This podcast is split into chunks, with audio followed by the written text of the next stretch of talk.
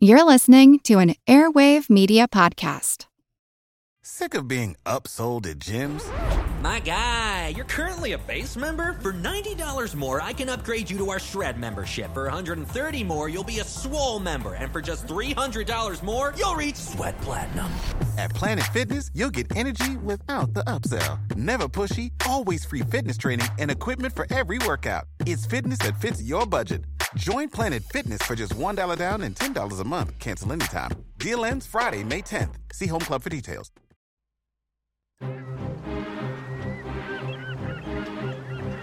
Hello, this is Matt from the Explorers Podcast. I want to invite you to join me on the voyages and journeys of the most famous explorers in the history of the world. These are the thrilling and captivating stories of Magellan, Shackleton, Lewis and Clark, and so many other famous and not so famous adventurers from throughout history. Go to explorerspodcast.com or just look us up on your podcast app. That's the Explorers Podcast.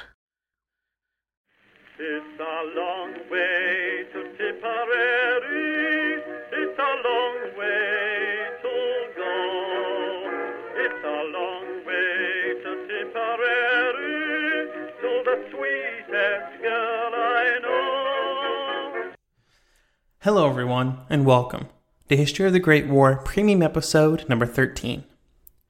This episode is our third on the topic of railways during the war, and this episode will focus strictly on one railway project, although it is a big one.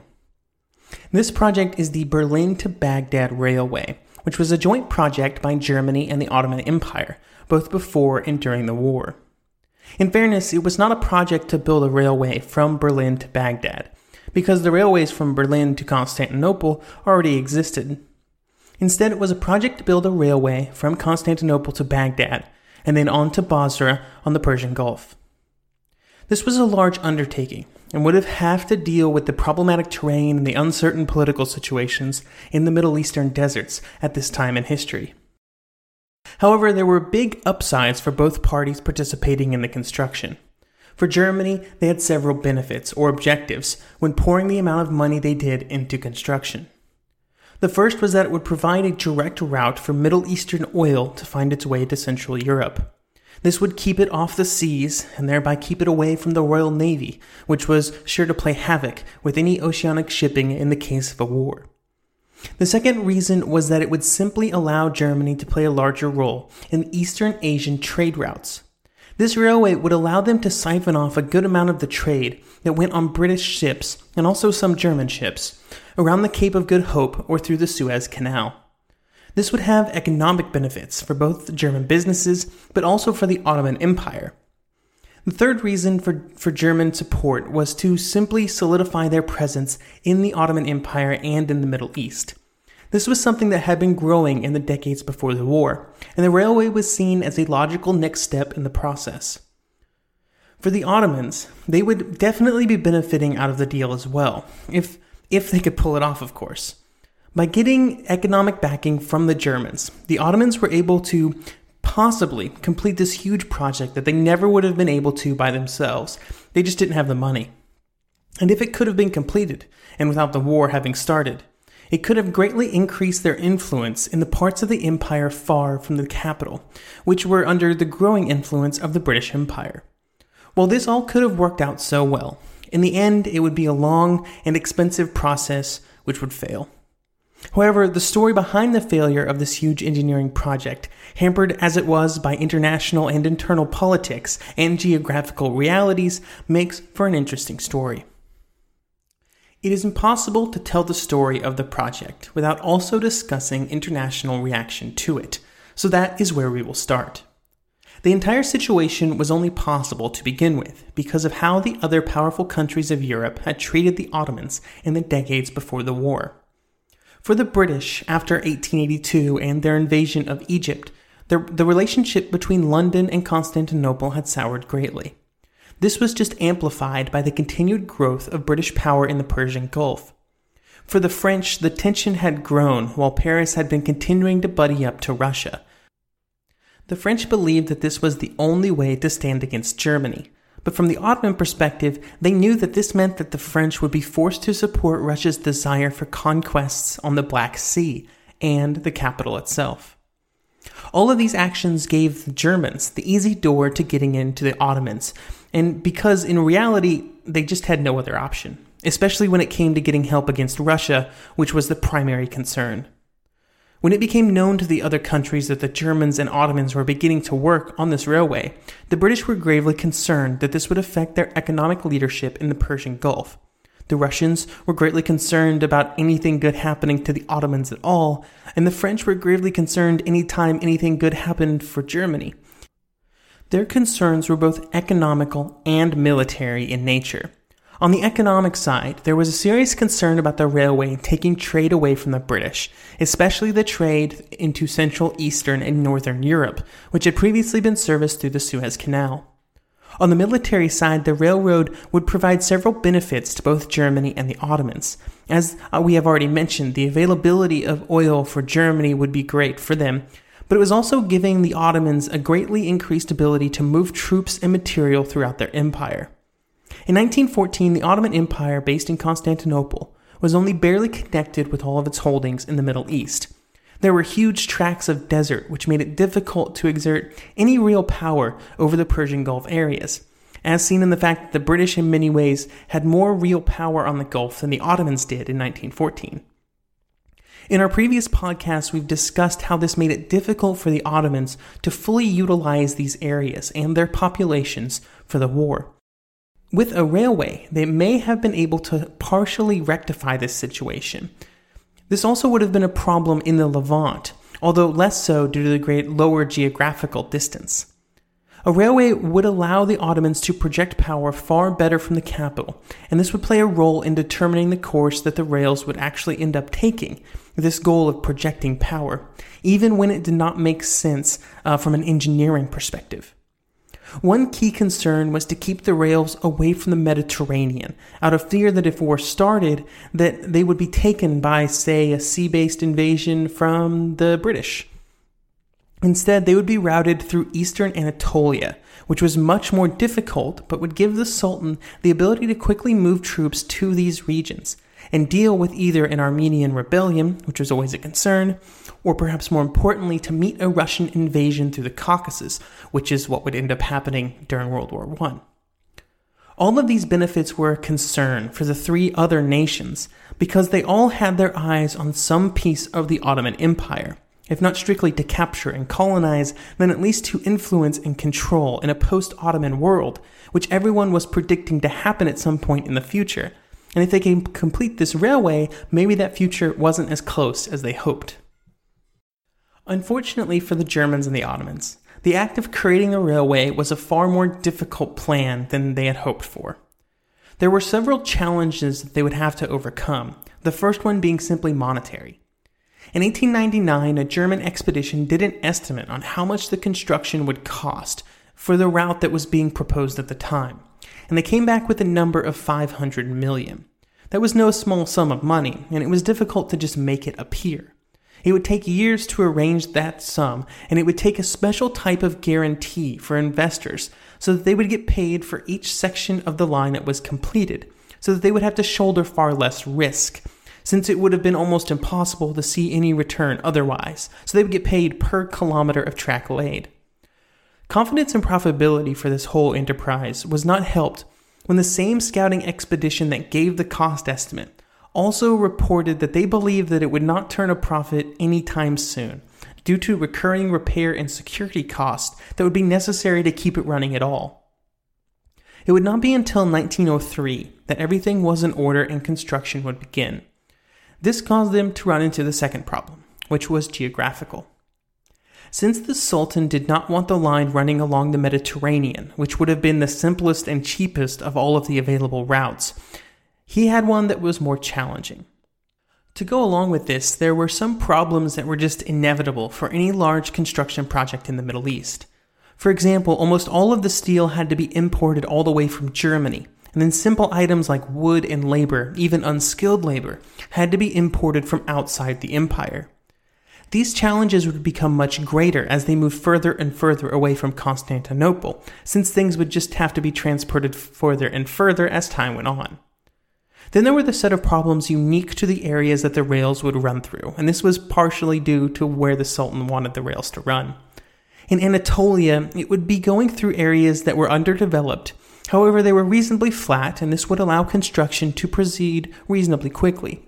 But then they would run into the Taurus mountain range, which would be a very different story. And here the problems would seem at times insurmountable. Just one tunnel that was needed, one of many, was through the Gavel Agi, or Infidel Mountain, which was composed almost entirely of solid quartz, a very hard and resilient stone. This would destroy drill beds extremely fast, eventually chewing through thousands and thousands of them. While this alone would have been problematic under any circumstances, it was even worse when considering the economic aspects of it.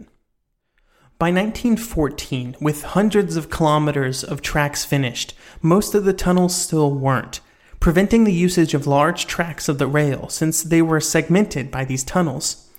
Then, once they got past the mountains, the problems were not over, as they would then find themselves in Syrian and Mesopotamian deserts, which were just miles and miles of undeveloped country, often populated by groups of nomads and bandit groups known for their tendency to prey on passerby like, say, trains loaded with economic goods.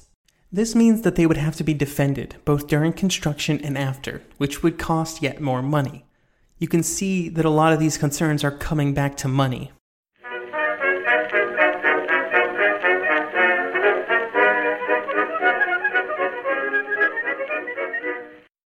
Sick of being upsold at gyms?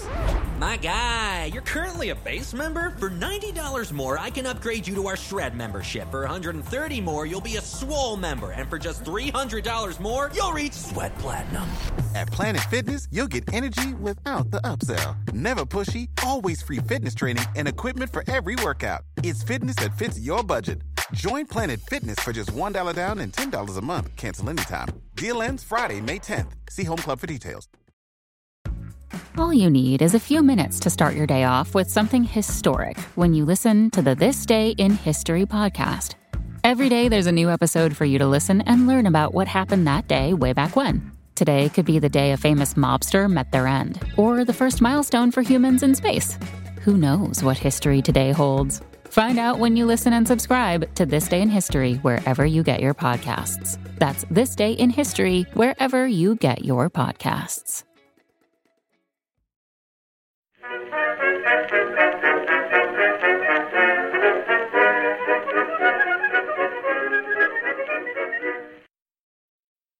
The construction of the railway would be broken into a few different phases, due mostly to the varying degrees of internal strife in the empire after 1908.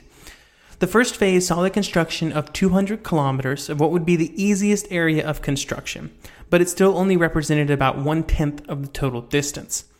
It cost the Ottoman government about 54 million francs, a sum that would take about 98 years for them to repay, which would be a huge burden on the country for decades. The round of construction was slow, and then it was halted in 1905 due to money issues.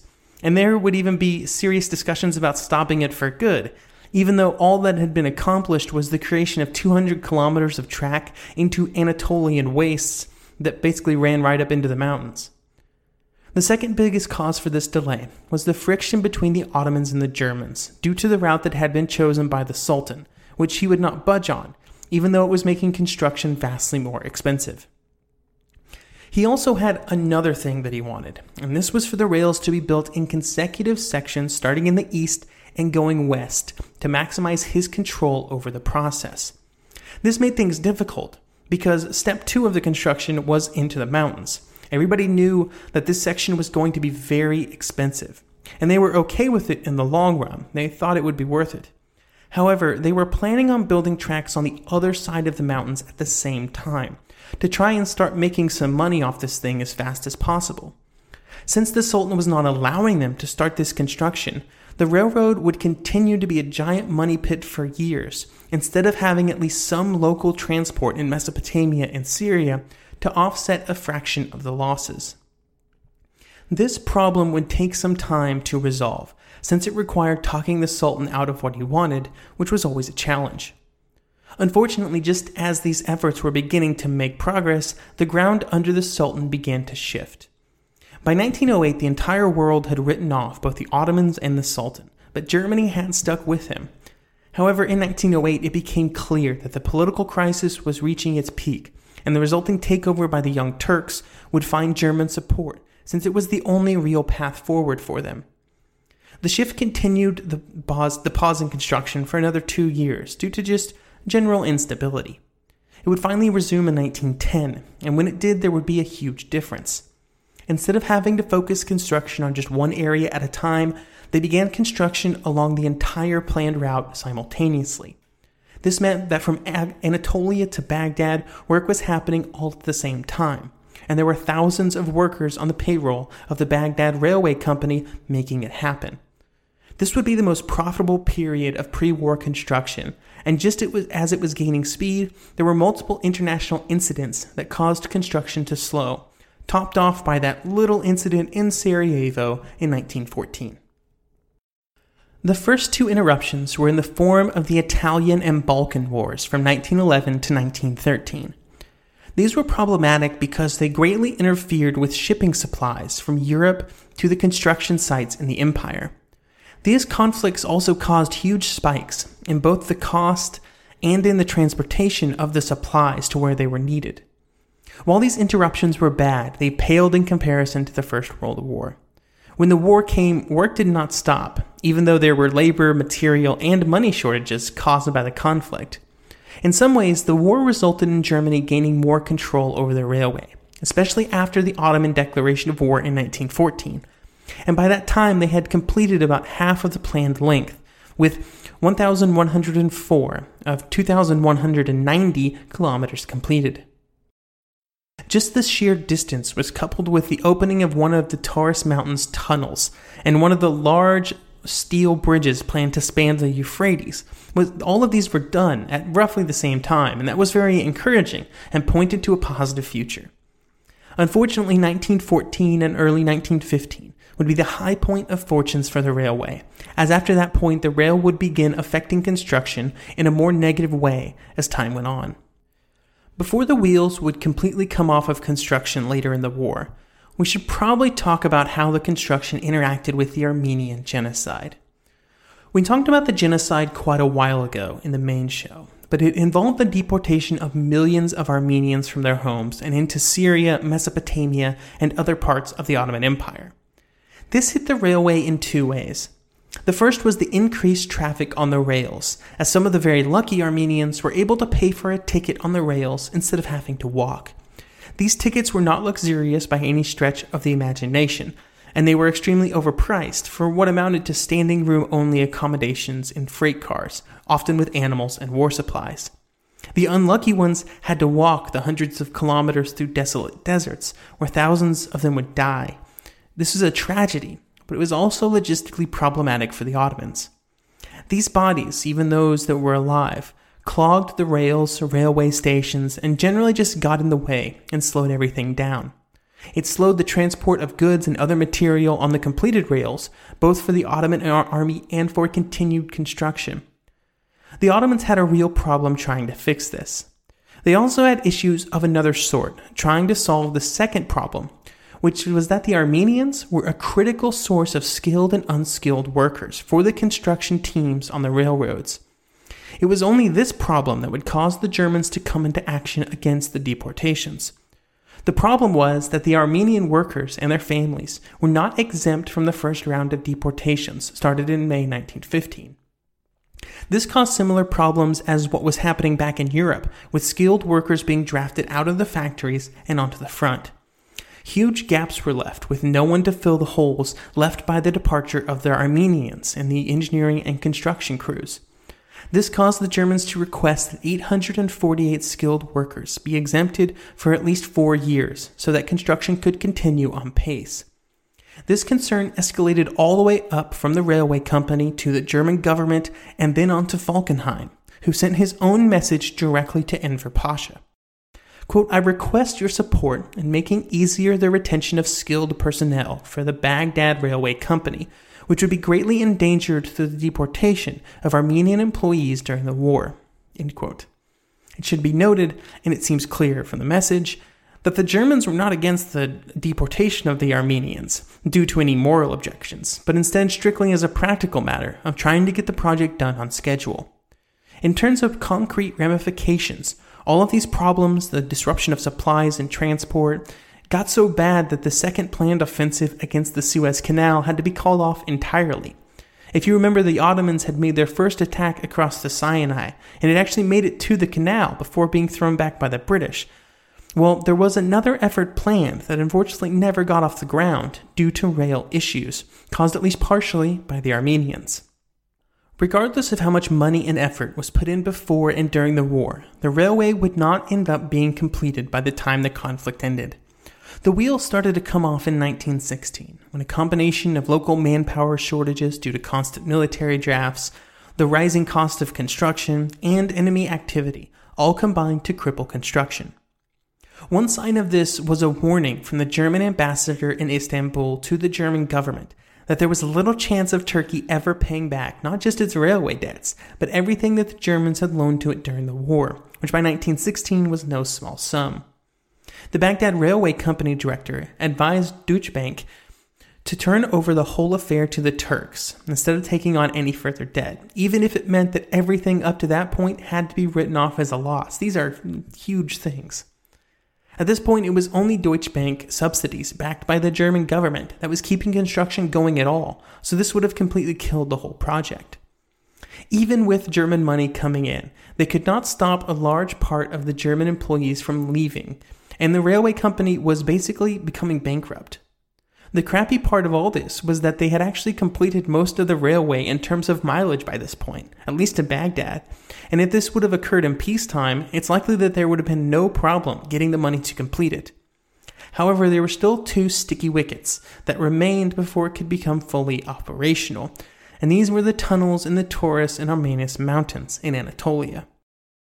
These would still require expensive and time consuming efforts before the lines on either side could be linked together, something that the Germans in the last few years of the war did not want to pay for, since by that point the utility of the entire project was in question due to wartime developments in the Balkans. The Ottomans were also in no state to take on the work themselves, especially after the British Palestinian campaign of 1917. Therefore, construction just sort of ended, faded away. Who knows if things would have changed during the war if the railway had been completed before hostilities started, Maybe Ottoman actions would have been bolstered by increased supplies to Baghdad and the Gulf. Maybe the British invasion never happens. Or what if a war would not have happened at all? Maybe the economic benefits of a completed railway would have propelled the Ottoman Empire out of its decline that it had been in for centuries, stabilizing it as one of, if maybe not a great European power, at least a second tier one, a stable one, maybe. As it was, many of the tracks still remain today after being handed over to the Allies at Versailles and then to the new nations into which the Middle East was carved into after the war. Many of the original stations still exist in one form or another. Overall, it's a physical legacy of a German empire trying to expand its influence into a part of the world mostly foreign to it, and a dying empire struggling to keep control of what it had left.